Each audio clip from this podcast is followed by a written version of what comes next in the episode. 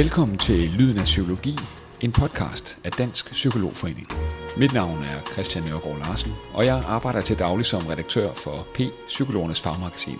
Jeg sidder i et øh, lille lokale øh, i øh, DP's gamle bygning på Stockholmsgade på Østerbro i København, hvor loftvinduerne afslører en ret lyseblå forsimmel. Og bedre bliver det kun af, at øh, Lyden af Psykologi har premiere på en ny podcastserie med fokus på overgangen fra livet som psykologistuderende til livet som psykolog, og at jeg i den forbindelse har en gæst i vores øh, lille studie her. For rigtig mange øh, psykologistuderende glæder sig til at blive færdige som psykologer efter mange års øh, studier. Men for de fleste er det både svært og måske også lidt nervepirrende at finde ud af, hvordan man egentlig går fra at være studerende til at bære sin titel ud i praksis. Hvad vil det egentlig sige at have en arbejdsidentitet som psykolog? Og hvilken slags psykolog kan man blive? Christoffer Jul Påske, hjertelig velkommen indenfor her i øh, foreningen og til Lyden af Psykologi. Mange tak.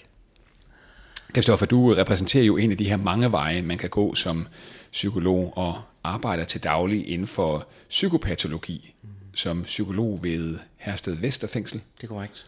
Vil du ikke, øh, vil du ikke præsentere dig selv? Jo, det vil jeg i hvert fald. Jeg hedder Stoffer Jule Påske, og jeg er uddannet psykolog.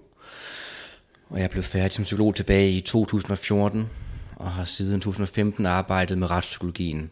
Og inden for forskellige områder af retspsykologien, så primært med folk, der er kriminalitetstruet på forskellige vis. Lad os lige spole tiden lidt tilbage her. Mm. Hvorfor valgte du egentlig i første omgang at læse psykologi? Har du altid vidst, du gerne ville være psykolog?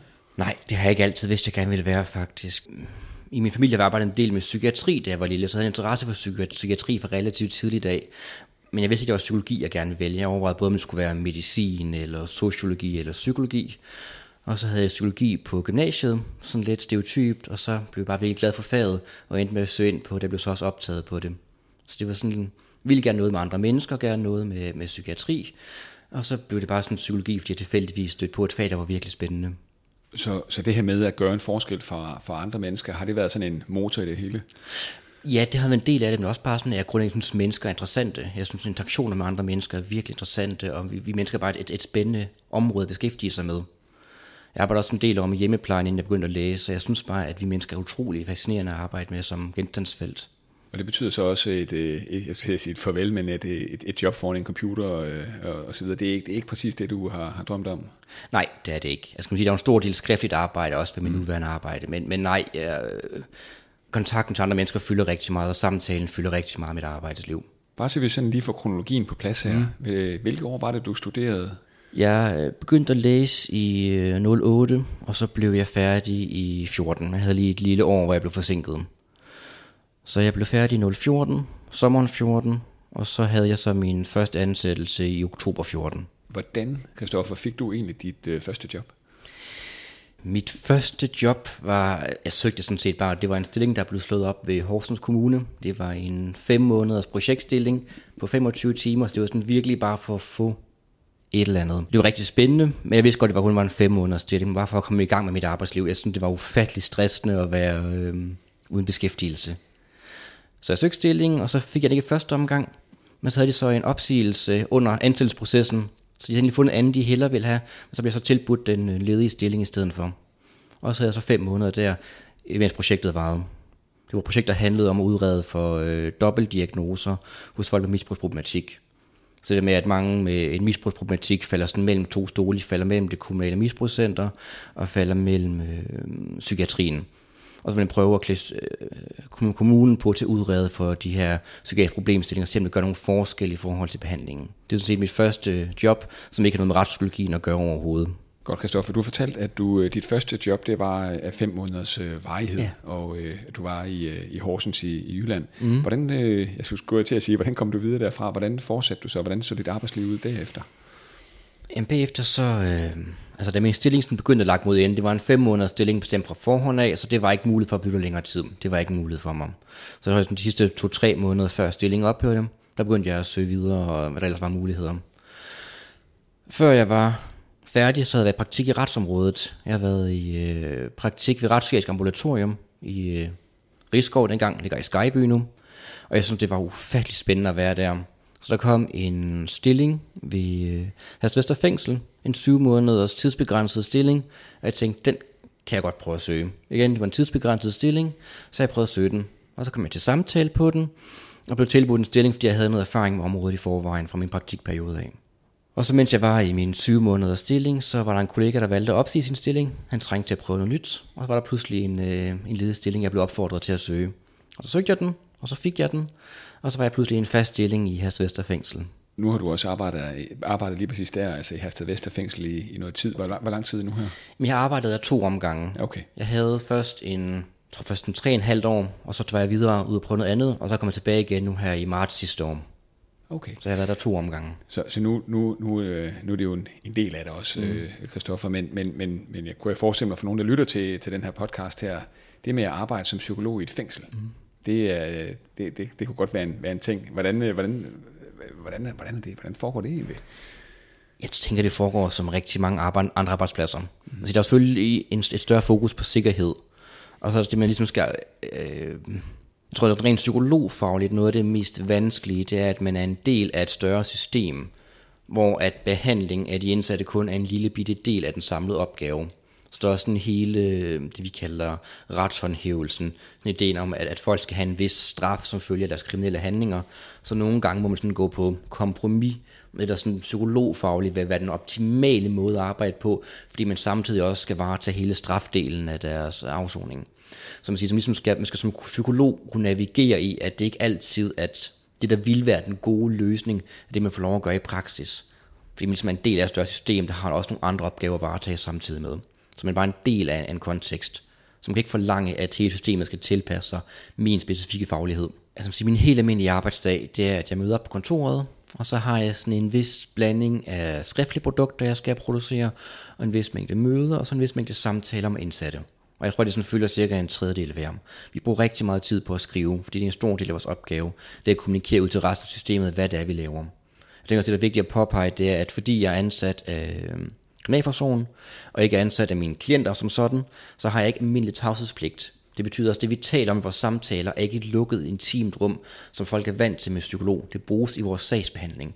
Så jeg skal bruge rigtig meget tid på at sidde og lave skriftlige udtalelser til retten, eller politimesteren i Grønland, eller vurderinger og handleplaner og alt muligt andet. Så en hel del af min dag bruges på at sidde og skrive. Så har jeg en del mødeaktivitet, fordi vi netop er et, et, et tværfagligt samarbejde, bruger vi rigtig meget tid på at koordinere og få forskellige perspektiver. Vi plejer sådan at sige, at, kommer et eksempel, at man har, en indsats har måske hver 14 dage en samtale hos mig af en times varighed.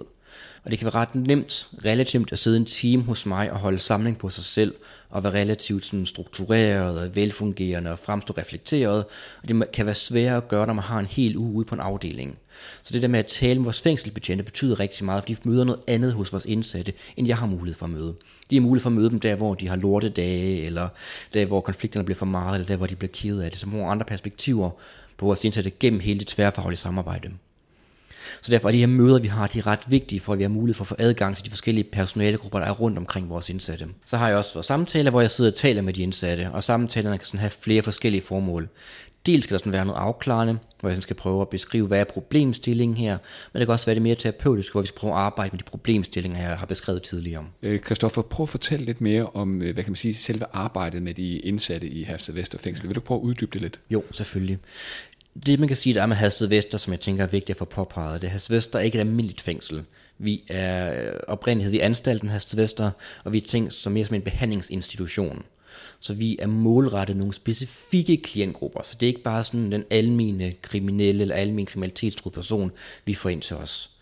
Dem vi primært får ind til os, det er der, hvor at der er øhm, noget mere på spil. De er ikke psykiatriske patienter, men de der, hvor der er et eller andet ud over øh, det almindelige, de kan have en misbrugsproblematik, som rigtig ikke det primære, vi har, men de er ofte personlighedsforstyrret, og de kan være også ret skrøbelige, mange af os indsatte hos os. Derudover skal også alle sædelighedskriminelle ind per definition hos os, så alle folk, der er dømt for seksuel kriminalitet, skal forbi os til en vurdering. Det betyder, at vi har sådan to ret forskellige populationer. Vi har sådan en population af de sådan mest skrøbelige, mest forstyrrede, mest udsatte, og så har vi en population af alt, hvad der findes inden for seksuel kriminalitet. Og det giver sådan to ret forskellige problemstillinger i virkeligheden. Fordi man kan sige, at den sådan almene seksualdømte behøver i virkeligheden ikke at være sådan alvorligt for, personligt forstyrret. Der kan være rigtig mange andre ting på spil også. Så de behøver ikke altid have de store behandlingsbehov. Men på grund af noget sådan rent politisk, så er vi forpligtet på at udrede dem stadigvæk og afklare dem stadigvæk. Så vi har den ene meget, meget skrøbelige gruppe, som ligesom egentlig vores historisk har været vores kernegruppe.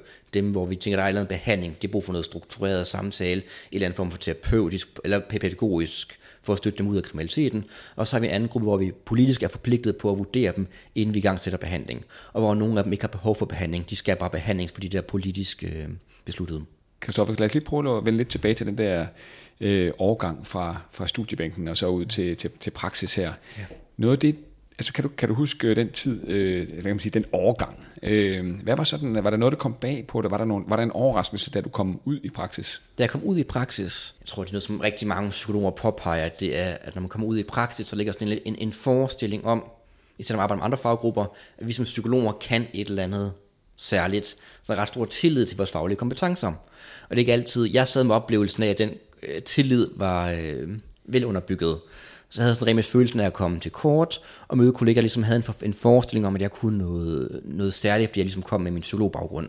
Det med at skulle, at skulle finde ud af at kommunikere på en måde, at jeg ikke kan noget magisk. Jeg har en specifik øh, faglig baggrund, men jeg kan ikke noget magisk i kontakten til andre mennesker, som de ikke kan. Der er sådan en, jeg støder stadigvæk på i dag, det er sådan en forestilling om, at vi sådan kan tvangs motivere folk. At hvis folk ikke er motiveret for behandling, så møder de op til samtale hos psykolog, og så kan vi noget magisk og sådan tvangs motivere dem. Og vi kan selvfølgelig godt arbejde med motivation, men vi har ikke sådan nogle magiske kompetencer, som bare tillader os at brække folk i stykker og hive noget ud af dem, som ikke ligger hos dem. Den kompetence har vi ikke.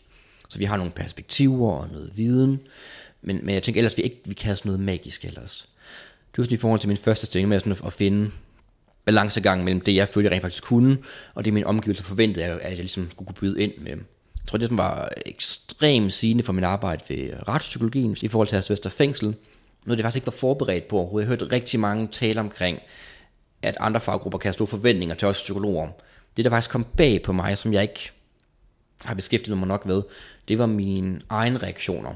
Det er det der med at sidde sammen med øh, mennesker, der potentielt har det rigtig, rigtig svært, der måske har store udfordringer med at vise hensyn til andre mennesker, der har måske manglende respekt over for mig, der grundlæggende synes jeg ikke er rar at være til stede i rummet sammen med, hvad det rent faktisk gør ved mig at sidde som terapeut over for et menneske, der måske grundet ikke bryder sig om mig, ikke kan lide mig, ikke taler pænt til mig, grundlæggende føler jeg er uformående, det lyder så meget selvcentreret, men det vækker nogle ting hos, hos mig som terapeut, og så sidst er nogle mennesker, der grundlæggende udfordrer min selvforståelse, og hvem, hvem jeg er som person.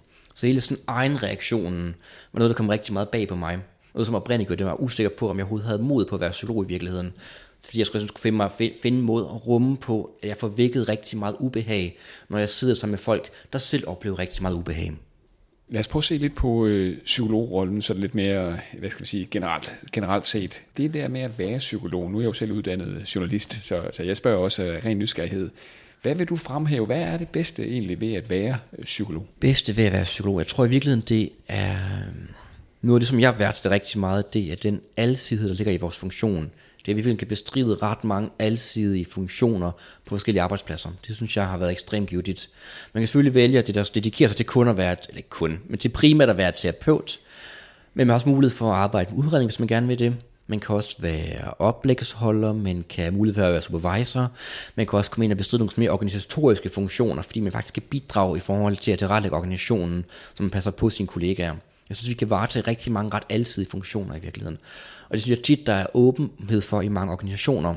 Netop fordi man kan sige, tit når vi arbejder tværfagligt, så har vi som psykologer nogle vinkler, nogle perspektiver, som kan være interessante for andre faggrupper også at, at blive beskæftiget med. Så der er tit mulighed for at holde oplæg, hvis man gerne vil det, ud og tale med vores andre kollegaer og sige, hvad vil være et psykologfaglig vinkel på den her, og så med varetage supervision. Jeg tror, at selve bredden i de funktioner, vi kan varetage, synes jeg virkelig har været øh, interessant. Jeg vil have svært ved at finde mig til rette i at skulle varetage sådan en eller anden afgrænset funktion resten af min øh, karriere. Jeg kan så vælge at skifte stillinger, hvor man som psykolog varetager en funktion, men det er kun den konkrete stilling, jeg sidder i.